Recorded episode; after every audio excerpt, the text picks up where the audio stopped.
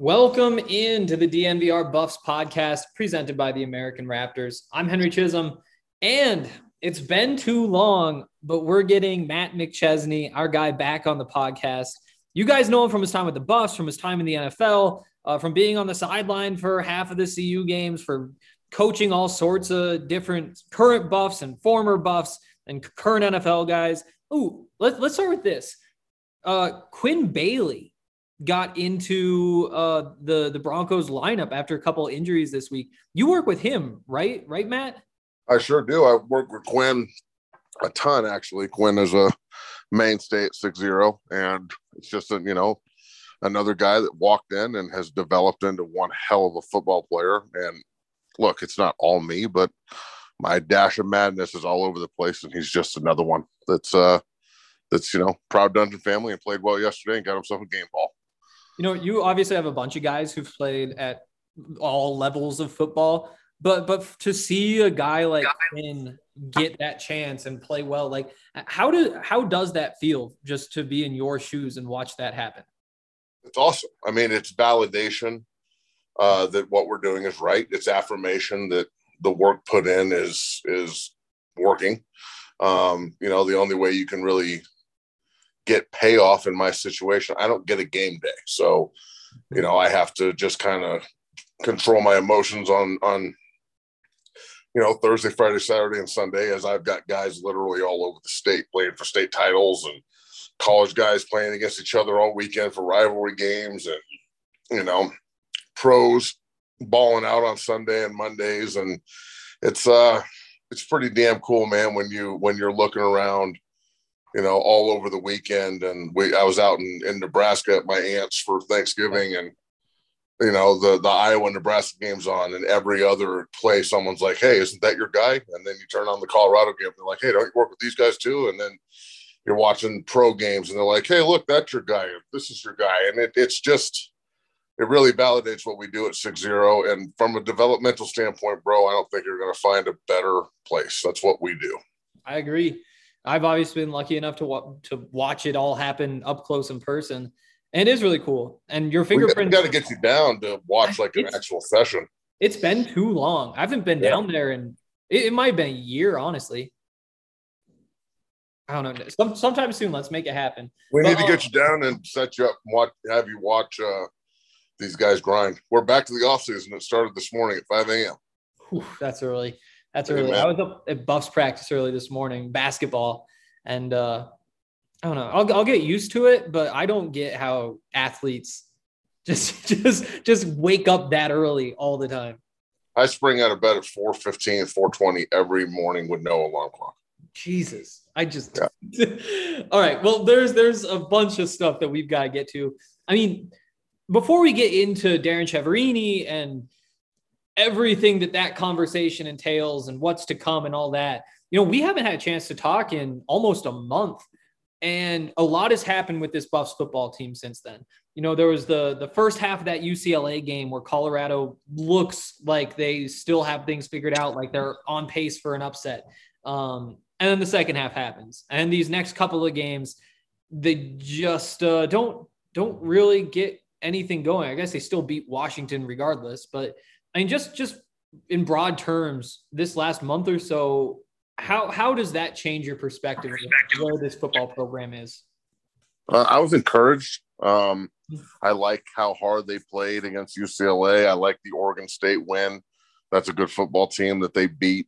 I like the maturity in beating Washington, and even though they didn't play necessarily well and off, you know, Washington outgained them.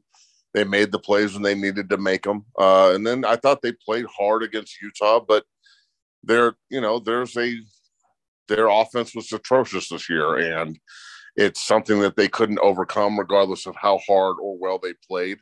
Um, and what happened had to happen. So. I, uh, I'm encouraged I think that they have a lot of youth that they can build around. I also think that they need to hammer the transfer portal and you know do everything humanly possible to put a winning product on the field because not just me but people are getting fed up they are and and they're getting vocal too you know? and they're they're they're losing it's not going to be as it's not going to be like just something fun to do anymore. COVID is, you know, controlled. People are going to games. It's not going to be like, hey, we can go back to Folsom now. It's going to be like, hey, if they're not any good, why would I spend money to go watch them? Yep, absolutely. Um, so let's let's just talk about Darren Chiaverini. Um, here's here's my take on the situation. You know, he's been here for six years. I think four of those years, five of those years, he was offensive coordinator, co-offensive coordinator. I think for the most part, the, he was kind of lackluster at best. You know, there were moments with that that team that started five and zero oh where you said, "Okay, this offense has something." When they lost Viska, there was really no no answer, and the rest of the way through, there just hasn't been any sort of pop. Now, at the same time, this season he did have to deal with a, a freshman quarterback, um, a bad offensive line, um, which again kind of falls on him because he is in charge of that offense. Um, yep. And you know, you you finished second to last in the entire country in yards per game. Obviously, you are going to get fired, and you deserve to get fired. Um, and I, this was absolutely the right decision, right? There's really no conversation. No, I mean he he knows it. I spoke to Shiv this morning and just thanked him for you know always being there and evaluating guys hard and recruiting and everything he did.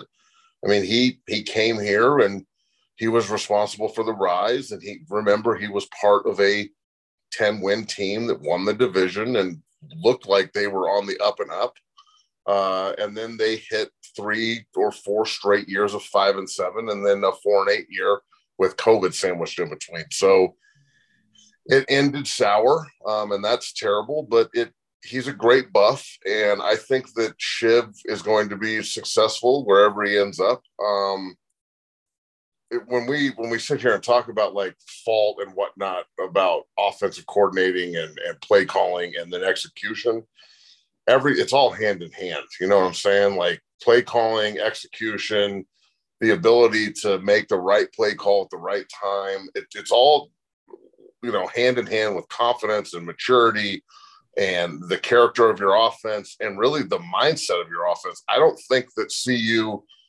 really ever established what they were. Like if you look at Air Force, Air Force against UNLV the other night didn't throw the ball once. They had like 500 yards rushing. That's who they are. Easy. So I don't really care if CU has to be one dimensional to win games. I think they need to identify that the only way that they can be ultimately successful right now and moving forward and something that they can establish is the new mindset the new offensive coordinator, O line coach, and everybody needs to bring in, which is physicality first, which is centered around proper mental and physical development, starting with the mental development first.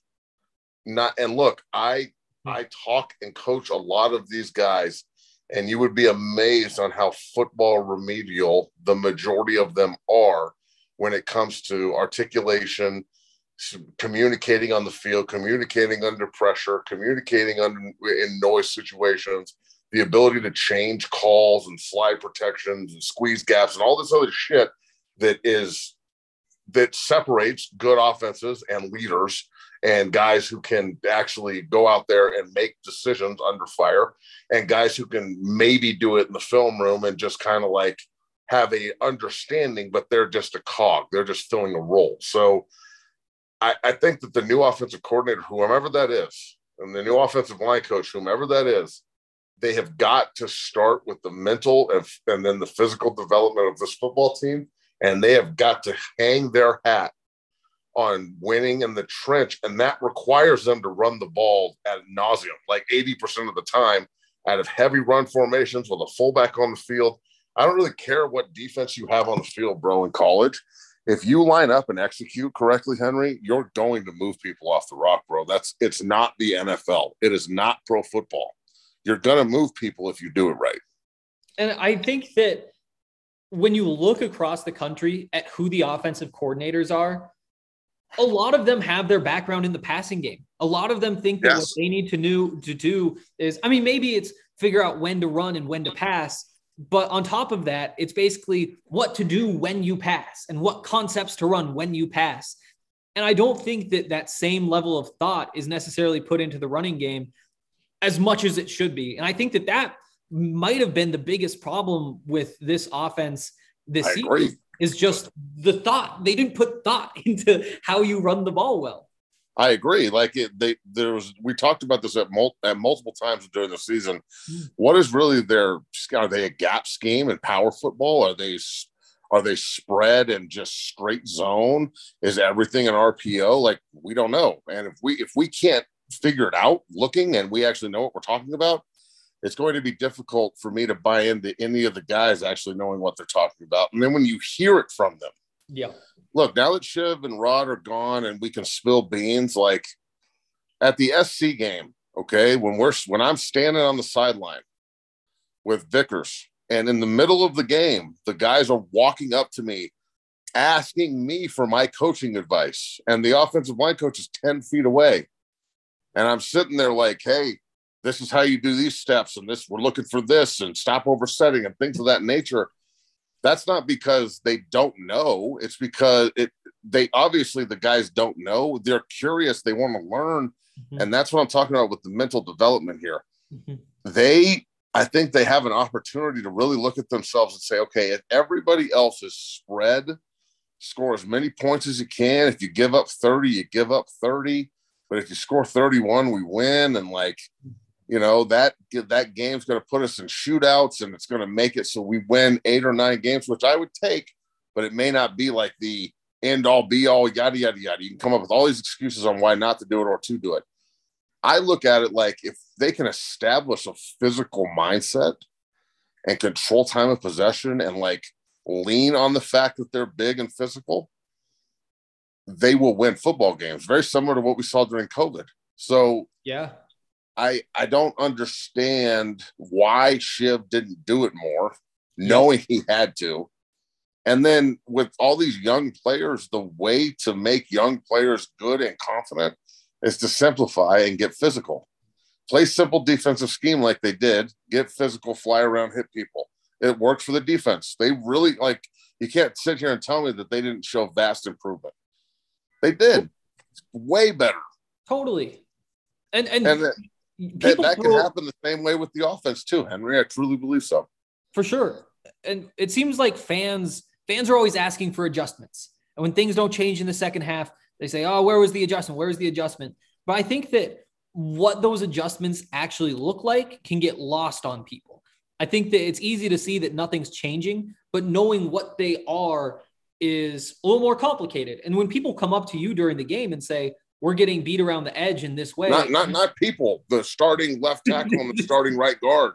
Exactly. And like and like the the the Brady Russell's walking up talking about like they're off the double team. Should I fit outside or inside on the scissors? And like I'm trying to help, and then I'm getting like, hey, you can't do that on the sideline. That's you can't do that. That's the no no. And I'm like, okay, well, I'm not gonna not tell them. yeah, exactly, exactly. But that's what adjustments are. And and that's what absolutely I mean, big picture, like, oh, they should run the ball outside more. And sure, there's some of that too, but it's those little details. And when you don't have anybody on the staff to go to to ask those sorts of questions, when when you're a player and realize that adjustments need to be made and you know exactly what little thing needs to be changed, you just don't know how, that is one of the the many many pieces that was missing this season and it goes into a bigger thing you know we both have different perspectives on, on this offensive line you right. work with a bunch of them i get interviews with some of them but but one of the things that you hear is the difference after William Vlahos came in for Mitch Rodrigue, or one of the differences. There were quite a few differences, but but one of them was that he explained why they were doing things. Yes. And it wasn't just go do this, go do this, go do this. And sometimes I don't even think that was happening. But well, and it was criticism about what they learned before. Yes. It wasn't like it wasn't, hey, this is what we're going to institute this week. Remember when Cap taught you how to do step? It was this is what we're going to teach this week. That guy was here board, he doesn't know shit. Do it my way. Mm-hmm. And that that's a lie. That's not true. For the simple fact that one one of the best things about being a player is when you have all these different coaches is taking something different from each individual mm-hmm. to perfect your own game and make it as good as you can so I, I, t- I agree with you, bro, that they've got a ton of potential and that they had a ton of potential this year. Yep. I, I, I do think that we both think that they underachieved and weren't very good. With there's, there's no backing that up. There's no like, no, they did a really good job. No, they were terrible. They beat Vegas. Um, Vegas said three and a half, and they got four. But yeah, yeah the standard. That's true. But at the same time, how hard they played and the exuberance they showed, even with the coaching staff being as I mean, let's let's not sit here and pull punches. They knew he was going to get fired. Yeah, they know that they know that Karl isn't the most enthusiastic dude in the world. Like they got to bring their own juice. So if you're not going to get that side from the staff, hopefully they can continue to mature and grow into that on the field. I mean, look, man, I, I uh I'd like to think that this is going to like improve, but I I've taken this bait so many times that I I'm like I'm at I'm I'm seriously at the first point in my life with CU where they got to show me. Yeah, it, it's like they got to show me this spring, they got to show me this summer, and they need to go out next fall and fucking show me, bro. I'm tired of supporting just because the colors are the same. Yeah, I, it makes sense. Let's let's just dig into Karl Dorrell next. I mean, I don't think you can look at this season and say he was successful. I think the question is just how unsuccessful was he? You know, how much blame do you put on Mitch Rodrigue and Darren Chiaverini and the freshman quarterback and the injuries and having a bunch of the starting defense missing at the end? It's really tough, I think. But I'm curious, curious how much you put the blame on him. At the end of the day, I mean, you kind of have to put all of it on him. He's that coach. I mean, all of it. Yeah, he's the head coach. He has to take the blame. Uh, I do think that they achieved some of the goals they set defensively. At least they wanted to improve from 31 points a game or 32 points a game. What they end up giving up like 23. I think it was a little more than that. 24, oh, but they were like third yeah. or fourth in the conference after being dead last.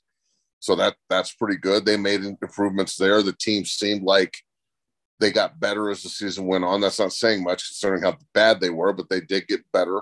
Mm-hmm. Um, I I'm disappointed. And look, I I'm I'm a day or two away from sitting down with this man and having an interview for the O line coaching job. So yeah, I'm you know this is what it is. I I feel like Karl, Coach Dorrell has got to be more assertive next year when he doesn't like the way something's going.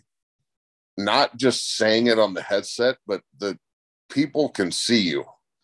So like they the fan the players it's not necessarily a bad thing if they see you chewing somebody's ass every now and then or being you know enthusiastic even if it's fake enthusiasm i don't give a shit being enthusiastic about the game or a score or a turnover or a big hit or you know yelling chewing some ref out even if the call's bad or shit getting kicked out of the game i mean showing the kind of emotion you wouldn't expect from him so I feel like when the coaches completely cut loose and they play with a sense of urgency but nothing to lose at the same time, I feel like things will turn. They are so tense and tight on top of being young and terrible. And that's not a good mix, bro.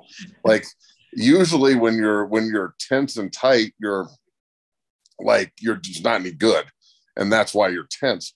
They have a ton of talent and they're so young. That's usually when it's flipped and you're just playing loose and stupid. And you're like, hey, fuck it. We're going to throw caution to the wind. We can't even get loose to throw the ball half the time. Yep. So that tells me that they are overthinking everything. So simplification, hang your hat on physicality, and then true. This offseason, Henry has got to be a coming to Jesus offseason with Colorado Buffaloes. It does. And I'm gonna I'm gonna go back to my own time there, but in 2000 we were three and eight, and we lost seven of seven of our eight games were lost by one score, and we, you know, I thought we were a really, really good football team that just underperformed terribly. The next year, with the same exact team, we won the conference. So the off season though and spring ball was the most ruthless shit I've ever done in my life.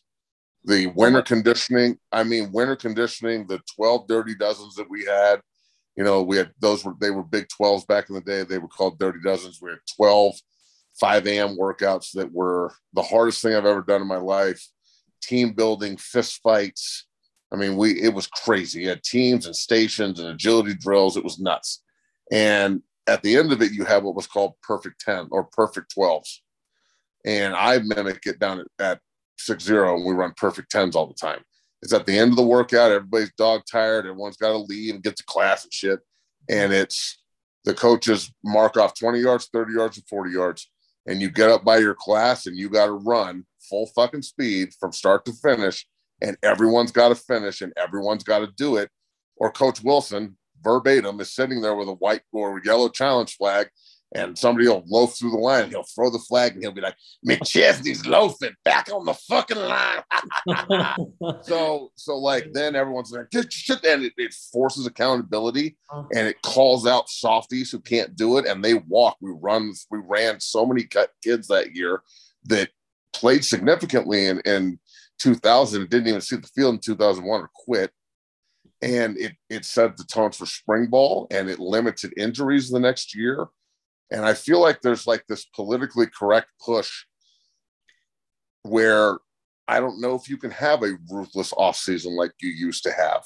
And I feel like, bro, there needs to be an extremely real, like realistic, hardcore off dot crease fucking off season in Boulder, Colorado this year to separate the prima donnas that just want to look like college football players from the actual college football players in the room. I think that's a good point, and I think I think you're totally right. And as for like the political correctness, I st- I think there's a way to do it, but you really do have to think things through in a much different way than you yeah, had. Just don't don't yell motherfucker at everybody 50 times and everything will exactly. You just have to like motherfucker has to be like under 10. Like, yeah. You just have like, oh you mother just run through the cup line. exactly. There's ways to do it, but it is something that you have to think about more. And but that is what you need, right? The tough part I is I truly believe so. Yes. Part of me honestly thinks it might be the coaches that need to be the, be the ones running. Like well, it almost needs to be the players like, out there with the whistles saying, "No, you guys got to go." How long have we been talking about CU strength and conditioning? And the number one thing we talk about is just, hey, let's just stay healthy. Fuck all that. Let's let's turn them into literal like monsters chewing glass.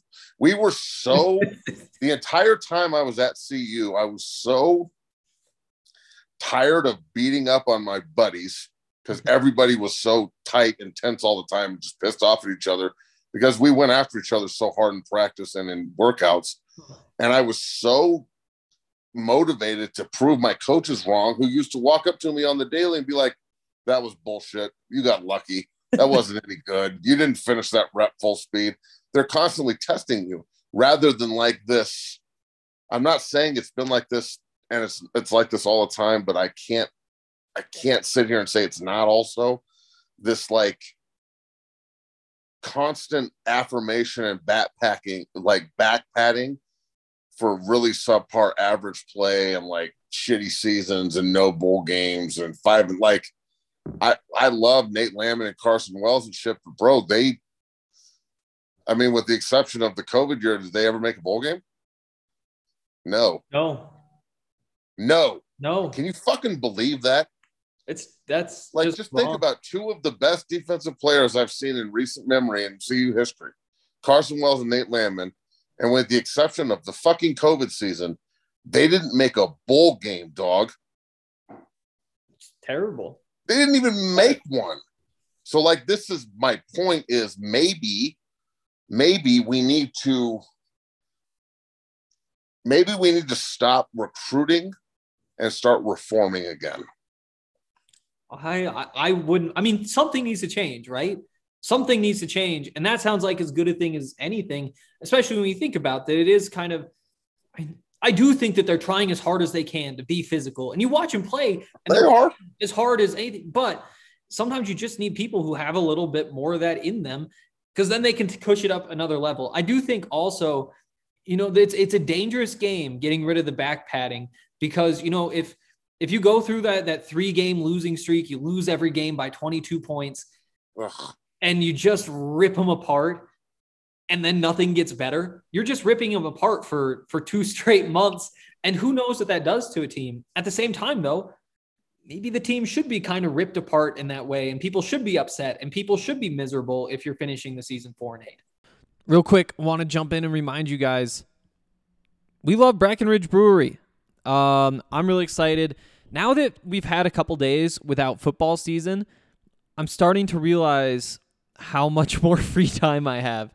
That's like three fewer trips to Boulder, minus like Saturdays too, where it's Saturdays you're either watching the game and writing and doing all that stuff, or just going up to Boulder and it's a full on day full of work. But the point is, I'm starting to kind of build a bit of a schedule and I'm going to be able to get to the DNVR bar much more often, especially for this Wednesday uh, when the Buffs play Tennessee. It's going to be a lot of fun. We're going to have RK on that post game show, and you know that we'll be drinking Breckenridge beers. Really is great stuff. Um, I'm a big fan of the seltzers. Just nice, simple. They're like 100 calories each. They taste good. They have, I think, more alcohol than most of the beers do. Just what more could you ask for? What more could you ask for? If you're into some of the other stuff, though, I really can't blame you because it's all good. Just make sure you check it out. Make sure you support them because they support us, and we appreciate you for doing that. Make sure you hit us up on social media when you do. We want to see what you've got. Um, also, DraftKings Sportsbook. I uh, I haven't made a bet in a couple days. You know, I actually didn't make any college football bets this weekend. I don't think. Oh, that's I made the CU bet against UCLA, which I put I put one unit on them to cover. I put half a unit on them to win, and so I hit the cover and got a unit back and lost the half unit. So I wound up up a half unit. So I can't complain. Just kind of been focused on some other things, but it's about time to get back into it, especially now that we're getting into real college basketball season. I think that there's some people who are super dialed in who can make money on these first couple weeks of college basketball um, just because they have a good feel for what's on the way. That's not me. Um, but now that we've had a chance to see some of these Pac 12 team plays, we've seen Oregon blow a bunch of games, but then still double up my Montana Grizzlies. Um, there's there's a lot more information, and I'm about to jump into that. Um, and I mean, there's still time in the NFL season too. And this week they have an awesome deal. It's the same deal they've had going for a while now. But if you bet one dollar on any team to score in the NFL, you'll get $100 in free bets if they do. Um, it's basically free money, and you should take advantage. So download the DraftKings Sportsbook app now. Use the promo code DNVR. Bet $1 on any team to score. Win $100 in free bets. If they score, you score with promo code DNVR this week at DraftKings Sportsbook, an official sports betting partner of the NFL. Must be 21 or older. Colorado only. New customers only. Restrictions apply. See DraftKings.com slash sportsbook for details. Gambling problem, call 1 800 522 4700.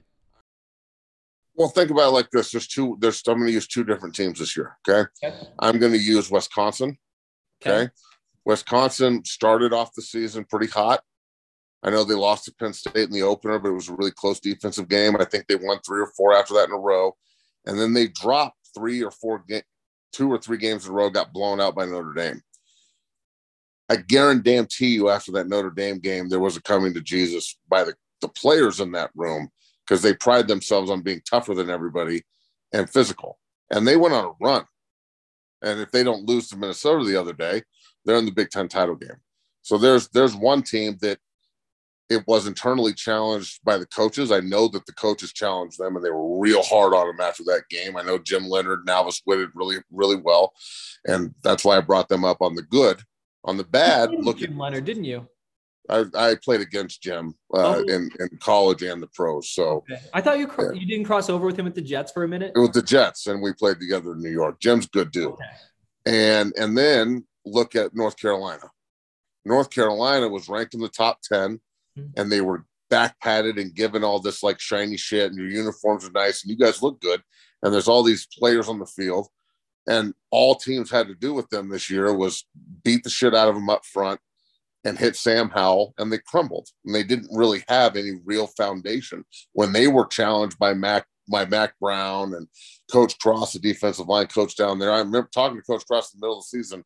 Man, we got to find some dogs. We got to find some guys that actually want to be here, not just put on the uniform. Like the D line, the D line coach at the Texas in the Texas uh, video where he's on the bus after they lost to. You look it up and listen to what he says. They lost to who they lose to was right before the Kansas game or was it Oklahoma? They, they lost. No, they didn't lose to Oklahoma. They got beat by somebody they shouldn't have lost to Baylor, maybe. And they, he got on the bus and he motherfucked that group, bro. And I felt like I was in a meeting room after we got embarrassed by somebody we shouldn't have lost to. And I was like, okay. And like the nation's freaking out. You can look it up and listen to it. I guarantee you, you'll love it. But a lot of people freaked out and they were like, oh, this, there's no place for this anymore in the game and blah. He had to apologize and shit. And I'm looking at it like that's the fucking way it's supposed to be. Like your your feelings in in this room don't outweigh and they're not more important than the outcome and the victory. Fuck your feelings. I want you to have like overcome it as a man and we'll feel together after we win. And, and that's I, what this is about. Yeah, and I think that you just need a balance, right? I mean, Karl. You can't you can't be all gung ho, but you also can't be like constantly like, oh, you're so good, Timmy. There's got there's got to be more ass chewing than less, in my opinion, with college guys. When they get to the league, then you can give them more trust with now you're a professional. But in the in the college football, bro, if I'm the offensive line coach in Boulder, I am pushing the fucking limit on how much I can I can meet with my guys on a fucking daily basis. And I'm not doing it in like this old vanilla way that they meet. I the first thing I'm doing is teaching them every goddamn thing I know about the defensive side of the ball by forcing them to go line up on defense and why we're doing this, why we're doing that, to give them a mental understanding of why we're going to go block them the certain way we are. And everything's got to be physical, and your walkthroughs have to be physical. Your meeting room has to be physical, so that they don't know any other way. That's the way it should be. You know, you look at the staff, and I mean, Karl is not that way. I think no, that not. is very clear that he is not that type of coach. I do know that he dropped at least two MFs after uh, I think it was the Cal game, and there's probably some more out there. But again, that's that's kind of the exception, not necessarily who he is. You've got Chris Wilson in there who balances that out. yes. balances that out. And I think that you just have to look through your staff and, and this is where I expect Karl to kind of shine in, in that staff building in the way that he puts these pieces together. Now, does he know the right balance in these sorts of things in terms of what sort of energy? Because I do think it's very different in college than pro. But but where do you need that? And I think coordinator, offensive line coach. I mean, that's probably number one. But so then that's what. I, so if we're going to say that Chris Wilson, the defensive line coach, and the defensive coordinator, and I, I think he can do both. I don't know why he would give up his D, D line uh, role. He does a really good job with that. He's been doing it his whole life. He, he did both this year. I anticipate he will keep doing that. Sure. If anything, I, I wouldn't be surprised if DJ Bryant, who's his right hand, gets a little bit more involved if he stays around or doesn't get another job somewhere else, mm-hmm. just to kind of let Coach Wilson be more of the defensive coordinator. But if you're looking at the offense, you don't have that that coach that's ultimately like super respected and feared at the same time. Yep. Like I, I'm still so conditioned mentally to not let Coach Wilson down because I'm scared shitless of him still. it's 20 for real. Like I, I I remember playing and like even when I was in the NFL, chasing the ball, thinking about Coach Wilson yelling at me to chase the goddamn ball. There's nobody on offense that holds that kind of accountability and, and the idea was for it to be Mitch Rodrigue, right? Like he's that. He was supposed guy. to be that guy. Yeah. He's he's the mean, tough, whatever. He just couldn't. But he was a telephone tough guy. He's not. It was all fake. It, it was. he didn't have anything to provide in terms of football. He just had the energy. If all he and, he, and his energy was fucked up too. True, all he would do is yell. it was like all he do is bitch at people and blow a whistle. Whereas like the main thing that I would hear from Casey and Jake and, and Cush and everybody when they would come down to six zero and we'd work is you're sweating with us, you're pushing us, you're in the stance with us. You can actually like, you know, like you're as worn out at the end of this as we are. Like you're drenched in sweat helping us. Where all he does is stand there. He can't even do the footwork. He doesn't even show us the proper way to skip pole. He doesn't show us where to hat place. Like if he can't show it, and all he can do is sit there and be like, ah, ah, ah, ah, ah, blow his fucking whistle. That doesn't work.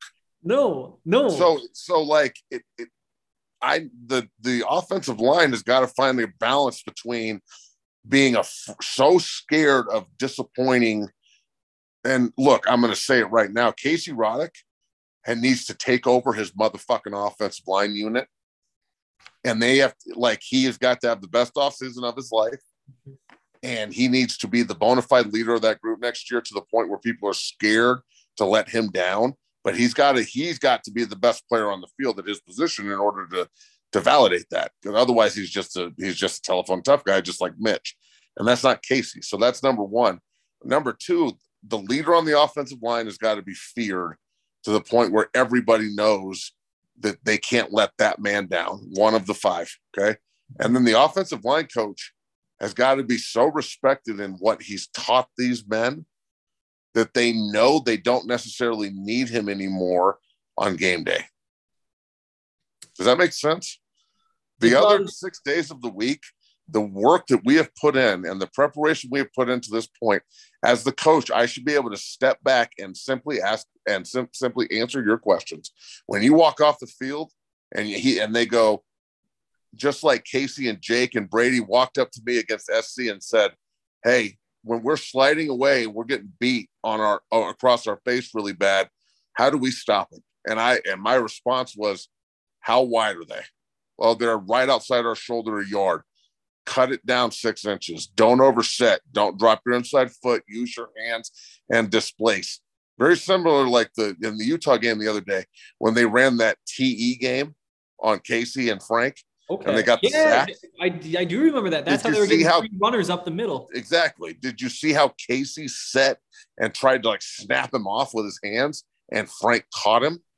So Frank is being taught, like I, I only worked with Frank one time, he was hurt. And Frank is being taught by Mitch. So Frank's out there trying to catch this guy and only blocking the guy in front of him. And I remember talking to Casey last week, like, look, they run a ton of games. You got to snap the fucking three technique off if he's wide. And he's sitting there short setting and snapping the dude off but they're on they're on the same wavelength mentally but they're not being taught the proper way to do it physically because no one's actually doing it. I, Vallejos is still just holding a whistle and standing there. Mm-hmm. Like they actively need someone to go stand with them and do the fucking drill work with them and teach them how to do it. And if they're given the tools like that henry there's no fucking limit to how good they can be bro and it is not fucking rocket science the difference between the the offensive lineman at Michigan State and the offensive lineman at fucking Colorado is this is the slimmest of slims in the fucking world, bro. There's no difference. It's how they're being taught. If Cap, if Coach Cap was here and he'd have three years of physical development with that offensive line, they would be as good as Michigan State's offensive line is. I'm sold. For real, bro. That's the way it works. me. You convinced me. And and Uh, I know you want to know how I know this? Huh. it's not because I played. It's because I moved positions in the middle of my career in the National Football League. I had to teach myself how to develop into an offensive lineman. That's why I can teach it so well. That's why, like, I, I can teach the trench on offense and defense at the level I can. I had to teach myself with the tutelage of Bill Callahan, who I think is the best developmental offensive line coach in the fucking history of the NFL. I'm told. So You- I, you so- got me. But my thing is like we talked about this yesterday, and I hate it. hmm This Matt doesn't have fucking experience bullshit. I know. So let's talk about this then, bro. Like, why do you think? And I would agree with you if I worked at Best Buy. If So I worked at fucking Walgreens and I was like, hey, I want to go be the offensive line coach to see you, you'd be like, you don't have any experience. What are you talking about? uh, and I'd be like, "Yeah, you're right. That's crazy." But I that's not what's that's not what's happening. So I, I just look. I'm not saying you're wrong. You're right. The, very rarely do you see guys going from the private sector to college football. But I also think that if they allow that to be, like, it, let's say that I'm a finalist for that job, mhm. And the reason I don't get it is because I don't have the experience. Yet I'm a better technician to, and I can develop them better. And my scheme is better. My head is better. And we have the ability to teach in the meeting room at a higher level and a lock on Colorado recruiting alone. But I know fucking everybody everywhere, bro. Like I know every coach. I know all their tricks. I know the way that they recruit. I know what they say to the players when they walk in the room because they have to sell me every time they want to recruit one of my guys. Seems useful. Here's you would think we, we talked about this last night, but again, it is rare. It is rare that you see somebody go from the private sector. You know, I, I told you this. I mean, you look at Darren Chiaverini, and why was he the offensive coordinator at Colorado? Because he was a GA wherever, and then he was a whatever wherever, and then he was the special teams coordinator, and then the receiver yeah. coach, and then blah blah blah blah blah. All of a sudden, you're you're in your hometown. That's just oh, there's an opening at offensive coordinator. Look, there's an easy answer on staff. Now you look at a guy like Mitch Rodrigue, and they say, ah, you know what? Sure, he's coaching high school football. Sure, he doesn't have like the the college experience, and everybody flames him for it. And when it falls apart, they they get the blame for saying, "How could you let this happen?" Now, there is this weird gap though, because obviously you have NFL experience and all that stuff. You're not Mitch Rodrigue. I think so you, You're welcome. Probably the, the, best compliment I've given you. But you look at like Brian Hartline. Isn't he the receivers coach at Michigan? Is that uh, right? Ohio State? Ohio State. That's right. Yeah. But but I'm not sure. I don't know that he worked his way into that position. I think he might. No, no. He he, you know, he went Sanders. from a wide receiver in the NFL to the to the wide receiver coach. Exactly. You have Deion Sanders, who becomes the head coach of wherever Jackson State with no experience. Coach of the fucking year this year. You you do see it. It's just so rare that it, it makes it it makes it tough. And again, what it comes down to is the interview. And I mean, the truth is, I mean, what's their fear? Their fear is you haven't been inside a program before. What does that mean? You, you haven't had like the day to day on the field, whatever, going to the meetings. Oh, are you guys aren't going to class? I've got to bitch you out for not going to class. Right. And just those sorts of things. And so it's in their eyes a bit of a gamble because you just don't know. If you're willing to gamble on Mitch effing Rodrigue, though. Take a, take a flyer. I'm right over here. You know what I'm saying? Exactly. and look, like I'm, I, I understand that there's a long line of buffs that have come back and not been successful as coaches. I get it. I know that. I was here the whole time watching it happen. Yep. Like I've, if anything, I have learned so much from being denied the job. I mean, when I when I got done playing, I went back to school and got my degree and I went and interview with Embree, and he didn't even call me back. Really? Yeah, he didn't even call me back. And then I started my own business, started six zero. I was like, okay, you don't want to give me the opportunity. I'll go do it by myself and show you what I'm talking about. And then you were offered the assistant. And then I went up, yeah, and then right? Coach Mack got the job, and I went up and they wanted to bring me on as an assistant strength coach. But your business was a better option my my business turned out to be a better option because at that time the legislator or the legislation in Colorado was still on the one year contract shit. Yep. So he couldn't even ex- he, like if he would have offered me a four year contract, I would have taken it in a heartbeat because I would have been able to like figure out a way to get out of my business at that point. We hadn't moved into the superplex with my partners and fucked yep. me over. Like none of that had happened yet. So the reason the fact that they can only offer me a one year contract, I couldn't get out of my lease on a one year deal. It, it wouldn't have worked. Yep. So I had to turn it down. And then realistically, it's probably a good thing I did because I don't want to be on the strength and conditioning side of this. Exactly. You know what I'm saying? I want I need to be in the trench with the hogs in order to get something out of it. You can't hire me to tell them to do push-ups. That's not why people come to six zero either. I could tell you know what I'm saying. Like, hey, go over there and do 34 push-ups. Any fucking buddy can do that. but it, I need to be in. I need to be in the mud with the hogs doing the work, or nothing gets. I can't. I can't do my job if I don't have that ability. Now, one thing that I, I guarantee you is a, is an issue is I'm very outspoken, and I've been the boss for 13 years. So I'm going to have to figure out a way to counter that and tone it down because I've got to go back to soldier role, but I'm real good at that shit. Like it was the number one reason that I fucking stuck around football for so long is because I'm about as good a soldier as you can get. You made some money any, soldier.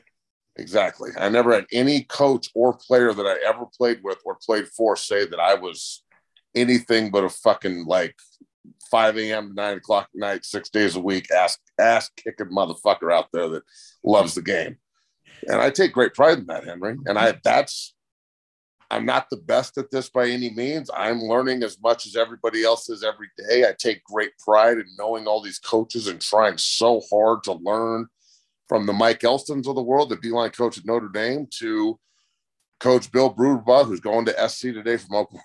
I'm always, you know, Coach Justice at Miami. Every I'm always trying to learn something new from uh, every one of them when I meet them. Coach Cap is coming in to recruit tomorrow night. We've got a two hour meeting where we're just sitting out talking about scheme.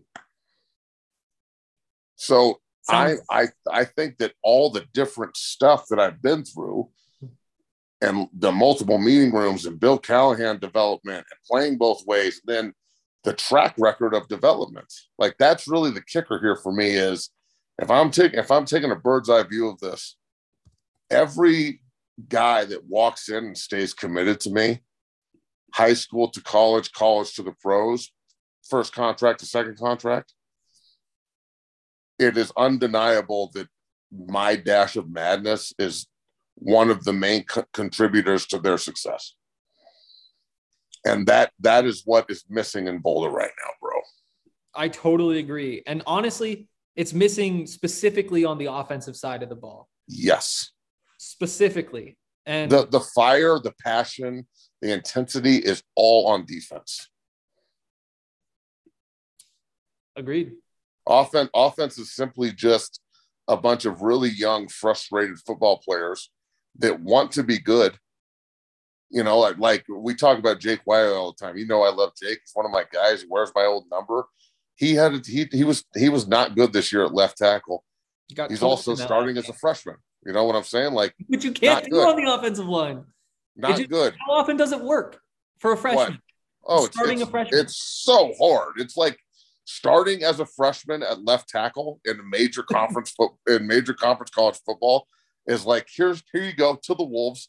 On top of the fact that he literally had no coaching for half the year, so he was out there just fucking like winging it and like calling me on Wednesday nights, like, what do I do here? And I'm like, okay, this is not the way game planning is supposed to go, big guy. Just telling you. But like the like, I don't think people really understand the Coach Saban said this the other day when he was doing his radio show and somebody asked him about winning and losing, and he brought up the fact that like nobody's even satisfied when they win by 10. Like if they win by 40, it's not enough. And he was he brought up the fact that nobody wants to win more than the guys on the field. And I know that about Jake and Casey and all those cats is the amount of work that they want to put in and how eager they are to learn. Just teach them correctly. How are you not going to be successful with a six, eight, 300 pound freak that can run and is super long? And like the thing that I love about Jake so much is he takes all the criticism and you never hear anything negative. He never posts anything negative. He's got the thickest skin in the fucking world. He's always smiling. He's the first one to celebrate his guys after they score. Like he's the first one to take accountability when he fucks up. And that that shows me a fucking really like really hardcore kid with spine that could develop into an absolute monster. But what happens is if you if you go to practice and you go to work every day, I'll use look, I, will use this analogy. It's like going to work every day as a, as a husband and coming home and never, ever, ever getting anything nice said to you ever. Like walking in the house and, and you made 50 grand that day and you killed it. And you walk in the house and all you get is why didn't this get done? Why didn't that get done? Eh. If you're a player and you are constantly at practice working your ass off and trying to get better and putting in the sweat equity, and the guy who's supposed to there be there with the keys to the castle, like, hey, if you do these things I'm asking you to do, you'll learn all the tricks you need to learn to go play pro ball and be better so you're not getting your ass beat. And you never get that side. Eventually, the player is going to shut down. He's going to be go, fuck this. They're not even involved in my development. What, like, what am I supposed to do? I didn't see that this year at all. Now, I think I saw it before they fired Mitch at Cal. I think Cal was like that point on the field where it was USC and then Cal, right? Was that right? I think it went USC, USC Cal. Arizona right? State up there. Arizona State was the opener. It was, and then it, it was then USC. Or did it go it USC, Arizona, Cal? Can't remember, but but it was right there. It was right there. But like the frustration that I felt from them at SC, and then the frustration and like the lack of giving a shit that I saw at Cal, that's what I'm talking about. That's not necessarily on an 18 year old kid that's trying to figure it out. That's on the 50 year old coach that's being paid a fucking ton of money to teach them how to do this correctly. Still needed to pick up the $500 for all his gear on his way out of town. That is the bro, just and that gear is like nice, dog. Like it is. It's beautiful, like Nike gear and shit. And like that's just the lowest. That's like pond scum low shit, dude. It is it's terrible, Henry. It's terrible. Like it's selling terrible. used underwear, bro. Disgusting, mm. dog. I. God. That's just. Can you imagine how worn out the pants are in those pants? We don't like, need can, Why would you ever want to wear his pants? Who? Who? Oh. Do you watch Curb Your Enthusiasm? Oh, I do. I love it. Did you watch last night's yet? No, I didn't realize it was oh. even back.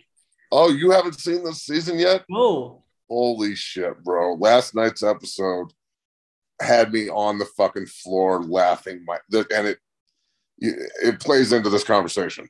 So okay, okay. you'll have to watch. I can't give you uh, how how just to wrap all this stuff up, how do you fix the team?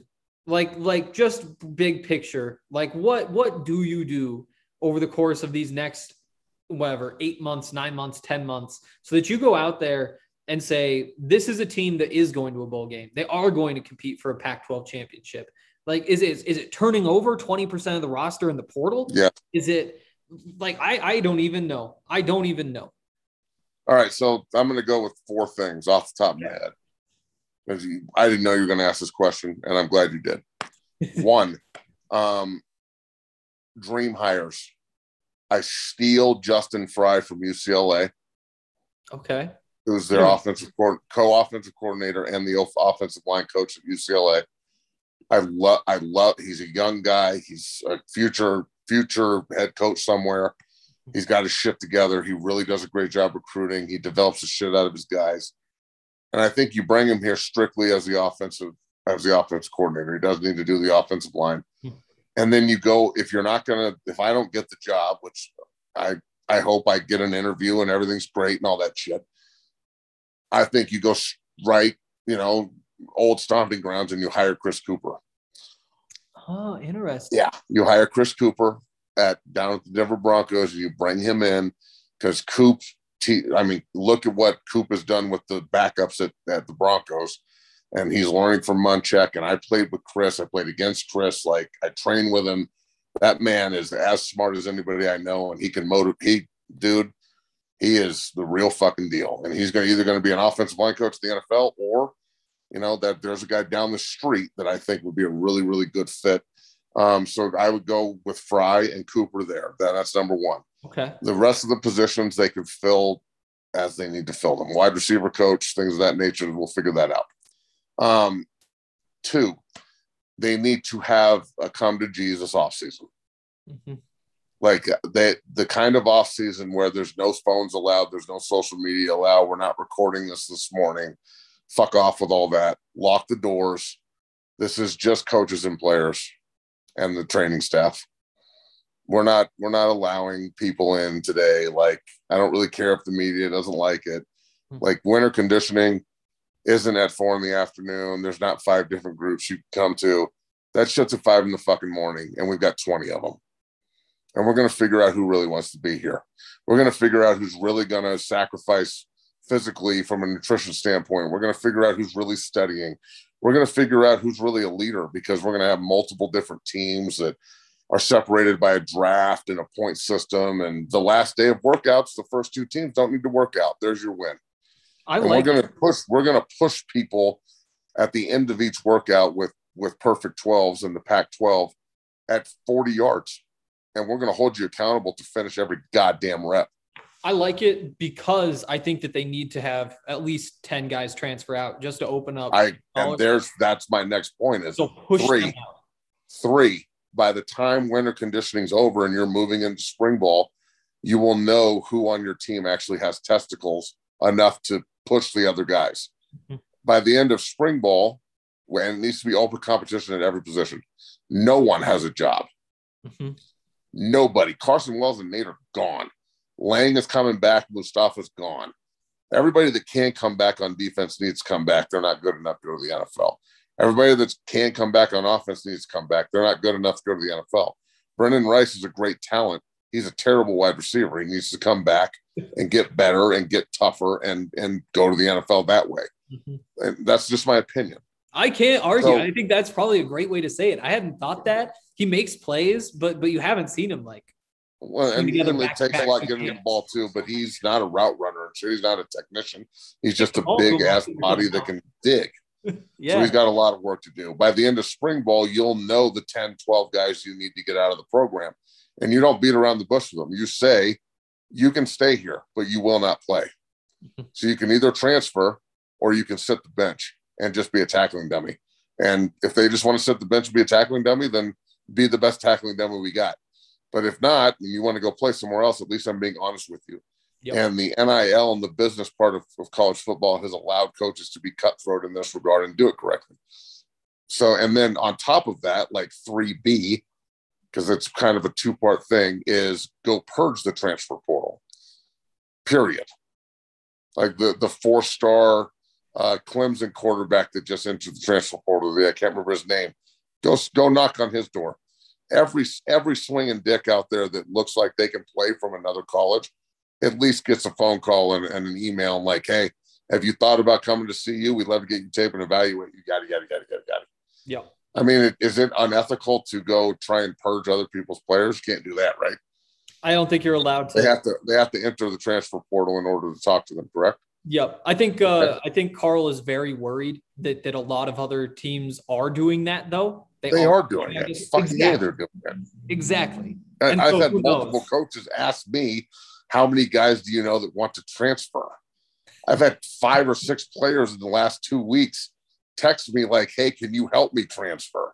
So yeah, it's happening. What the fuck are we talking about? And then number four, the the regent. What's Dickhead's name? Uh so many options right now. Uh God, the guy that put up the the uh, Roger P- Pickell Jr. tweet oh, about yeah. Okay. Oh. Who said that then he's going to sit down and reevaluate the spending? All right. So look, bro, I'm just going to say this. The University of Colorado is a much more attractive place when the football team is good. Your admissions skyrocket. You're on national TV all the time. You're seeing you're seeing eyes at your university. The the splendor and you know the beauty of the campus is always on display. And then you can actually talk about how good your academic programs are, which they are. They're top notch. No one's sitting here talking about they're not that way. You can have both, bro. We can do both. One hand can wash the other. It doesn't need to be the nerds against the jocks all the fucking time with you guys. At some it point, seem like it's always the nerds starting. It's always the fucking same, and like the jocks are over here, like we're not the fucking problem. We want y'all smart guys around. We're trying to help. Yeah, it, it, it's he, so stupid. All of that is so ridiculous. Stupid. How can he say shit like it's not your money, the taxpayer dollars, bro? Taxpayer dollars are not going anywhere close to Chiaverini's motherfucking contract. What are you talking about? And this this hurt this, the university for so long because for 20 some odd years, because Coach McCartney got like a 10 year deal back in the day, they bitched so much up there that they, the state legislator put a, a, a law in saying you can only have one year contracts for assistants. And that's why they, how many years did you hear Colorado can't keep their assistants every time they get a good coach, he leaves? Well, that's why, because they can go get a five year deal at Texas Tech or some shit. So there needs to be a really, really, really hard conversation with the administration. And it can't just be these the smug fucking academic people sitting up there looking down on all the meathead athletes like we're the problem. Like, dog, we're not Harvard by the mountains, bro. The University of Colorado the, the pride and tradition of the University of Colorado would not be entrusted to the timid or the fucking weak. And that goes for the administration and the student body as well. Period. And this is some timid, weak bullshit. And like it, seems to me like this this guy probably got his ass kicked by a football player in high school or something, and now he's just angry. He's like, I'm going to take it out. I'm going to make sure that we don't spend any criping money on the football team. At the same time, let's just be real here, Henry. At the same time, the buildings are beautiful. How much money did they just drop on all the fucking suites and the champion center and the goddamn indoor facility and all the different uniforms and the travel and everything else? So they're willing to spend that much money, but so they'll spend 20 million, but they won't spend 30. That's bullshit. That's bullshit. It's, it's, totally right. And it's something like I honestly think you just need to get the students involved. Like I think the students really, really, really want good sports teams. I, I know they do. Exactly. We saw what happened this year. They all were out there. They walled out, bro. Like I, I tip my cap to the student section, homie. Like I was, I was fucking impressed. You need those guys impressed. outside signs every day and like they came, the they came force too. Sports. And and I think that the, as the basketball season goes on, the women are kicking ass, they and are. the men are the men are pretty good. They're going to sell. Coors will be bumping. Is it even called Coors anymore? Uh, it's a CU Event Center. Why it's not called Coors anymore? Um, I'm, I'm actually not sure. So you know the I'm I call it Coors. Sure, I can't help it. I'm pretty sure it was like a lifetime naming deal that Coors got way back okay. in the day when it first opened and then everybody else started making a lot of money. And so for after, like five bucks. exactly. So then after after Coors had made so much money, Sears went to him was like, "Hey, I, you guys get what's going on here. We got to change it." But they just changed it to CU Event Center and haven't actually sold the naming rights yet. All right. So let me ask you something before we get out of here. Okay. The Lincoln Riley, Oklahoma to USC. Give me your thoughts on this before I give you mine, obviously. And then do you think it, it helps the Pac 12 as much as people are saying it does? I think it helps the Pac 12 at the very least because Lincoln Riley's a big name. I think that it's just one more reason to watch one Pac 12 football team. I think that Lincoln Riley's first game at USC, there's going to be a lot of people who want to see it. And if he gets hot at USC, I think there's going to be a lot of people who are going to buy in really quickly. I think he's a good coach. I don't know that he's good enough to start winning national championships at USC. I do think it's a good deal for USC. Not not that I've seen the numbers, but seems like I mean, if you have unlimited money, why not go get him? Um, so I do think that it does work out well for them. And then for the Pac-12, I mean, you're getting those eyeballs. I think for CU, it's probably a good thing for CU too, um, because it helps. They're about to go through the media negotiations in what two years, and I think that that, like that levels it up just a little bit more. That's more money in their pocket. You know, if they succeed, then it's even more. Um, plus, there's the fact that Colorado has never beaten USC before. And and if you're not going to beat them without Lincoln Riley, why not give them Lincoln Riley and and still lose? I guess if things were son of a bitch. it's so like th- this is the this is the difference between Arizona and Arizona State. Arizona State will spend anything to win. Arizona won't spend shit. Yeah. This is the difference between SC, UCLA, and CU. Yep. SC and UCLA will do anything to win and spend any amount of money they have to, and CU just won't. So, like, CU wouldn't even try and negotiate with Lincoln Riley. They would say the price tag's too high. Oh, yeah. Not understanding that paying that man $9 million a year would bring in $900 million. It's or more. Exactly. And, and you know what? With CU the way that it is, even if they give him $11 million, he still probably turns them down. Give him 50, I don't think 16, he would. I don't think he would. I think I don't I don't think that's true at all. I think if really? I think that if CU, let's say like next year, Dan Lanning, the defensive coordinator, who's my dude mm-hmm. at Georgia, okay, who's worked his way through the ranks. He's a young up and coming coach.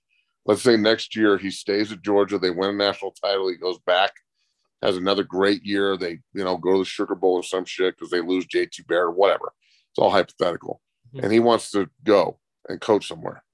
And CU's at the top of that list, and they're competing with salaries in the SEC. and it's they offer him eight and a half million bucks to come be the off the, the head coach at the University of Colorado. He's taken that eight and a half million over an eight million dollar price tag at Kentucky or Florida. Kentucky, yeah, yeah I, I don't think you're wrong. I don't think you're wrong. I think there's a premium when you just look at the the struggles that Colorado's had. There's, there's a premium you have to pay for a guy like that. It's but we won't we won't make the sacrifice financially though. We just they just bitch about the product. Well, like you have to spend you have to spend money to make money. Like that's the way this works. If you're going to sit there and pinch pennies, people are going to call you cheap, and you can't be cheap in college football and win. You can't do it. I when when has it worked? Show me a circumstance where somebody was cheap as fuck in college football and it worked. I uh like maybe maybe one of those South Park guys just comes in and says, you know what? Take a hundred million dollars. Yeah. Take a hundred million dollars. Go get me a take. ten years. And if like, they that, then you bring in Lincoln Riley and and who knows maybe that's enough for the university to realize why it matters so much. It's just it's ridiculous and it's dumb. And i do think that this is a student level thing. I think that the, the boosters can only push so much. The alumni can only push so much. But if you have students out there with signs every day telling the administrators to invest in sports and you got to listen to them right? And if do not, they stop going do they do people have to stop going to the games uh, I mean, that's always a dangerous game to play. That is always a dangerous game to play because all of a sudden, I mean, what are you doing? You're taking money away from the athletics department, which is the opposite of what you're trying to do. But, but if it works out, then I mean, it's a gamble, right? It's you're making a bet that it'll work. I, it's tough. I don't, I don't see how not supporting helps, but I also don't see how blindly supporting helps. Mm-hmm. So it's got to be, we got to find a way to walk that fine line and I think that they can figure it out, man. But I'm I'm officially at show me stage. I can't sit here and just talk about like the hypothetical greatness of of CU anymore. So I guess we will see. And the administrators will see what happens if nothing changes and they win two games a year and they wind up in the G5 just like Colorado State. Oh, I hate even saying it. What kind I, of shit is that? I hate Why even would you even say that? Because at some point the administrators no, need to see what happens. No what way. happens. Bro, there's no fucking way somebody's gonna drop. When's the last time a team dropped from the power five to the G5? I don't think it's ever when. Happened. I don't think it's ever happened. When when has that ever happened, dog? It's not happening. CU's not gonna drop their affiliation with the Pac-12. You would have to kill them to go to the Mountain West, bro. You would. If they if they dropped the Pac-12 and didn't and weren't in a major conference, I, I, I think I would go up there and start kicking doors down. I'm not kidding. Like Ray Donovan style and shit. Like what? Hey, what the fuck is going on here? We can't just give up. I, would rather, I'd much rather be a two win team in the Pac 12 than a 10 win team in the fucking Mountain West. Totally. Absolutely. Period. Have Absolutely. fun going undefeated and going to the Liberty Bowl, dog. All right let's wrap it up. Appreciate you doing this. We'll chat again soon. Um, well, I mean, hopefully you'll have uh, an obligation to stay quiet and not. Yeah, I'll keep you posted on what's going on. I'm I'm curious. I think we're all curious, and I think we're all. I got, I got phone. I got a phone call in the morning, and we'll figure it all out. And I look, I'm, I got fingers crossed that I'll get an opportunity to at least go up there and talk and whatnot. But if I don't, um, it's not the first time I've been disappointed. So I'm a professional, and my job is to get my guys, the guys who are be- believe in my program, ready to play and go play college football. And you know, like on my podcast today, I had Connor Jones, who was at Michigan, Ohio State this weekend, and is committed to Michigan. Feels good. That's what I'm looking for. Like that, that kind of shit right there. That atmosphere, that entire feeling, I miss it bad. So I hope I'm given the opportunity to at least go up there and and uh, and talk shop and figure it out. But if I'm not, then I'll continue to support the team and and try and fill their ranks with really good players from the state of Colorado and and, and everywhere else. And we'll stand shoulder to shoulder and see what we can see. I like it. Everybody listening, remember check out the DMVR Unchained podcast, McChesney Unchained. You, what, what, what was the last podcast you did on there? Who's your last guest? Connor Jones was today, and then in the last like ten guests we've had Alan Faneca, Chad Brown, Joel Klatt, Lawrence Vickers, Duke Manyweather, Dreesen, fucking uh, the Willie Anderson, mm-hmm. Kevin Gogan, who's one of the biggest ass kickers in NFL history, is my guest next week. Played at Washington. Uh, Ryan Jensen, and the list goes on and on and on and on. So don't miss that podcast. Make sure you guys tune in. And uh, that's all we got for you guys today. See you soon.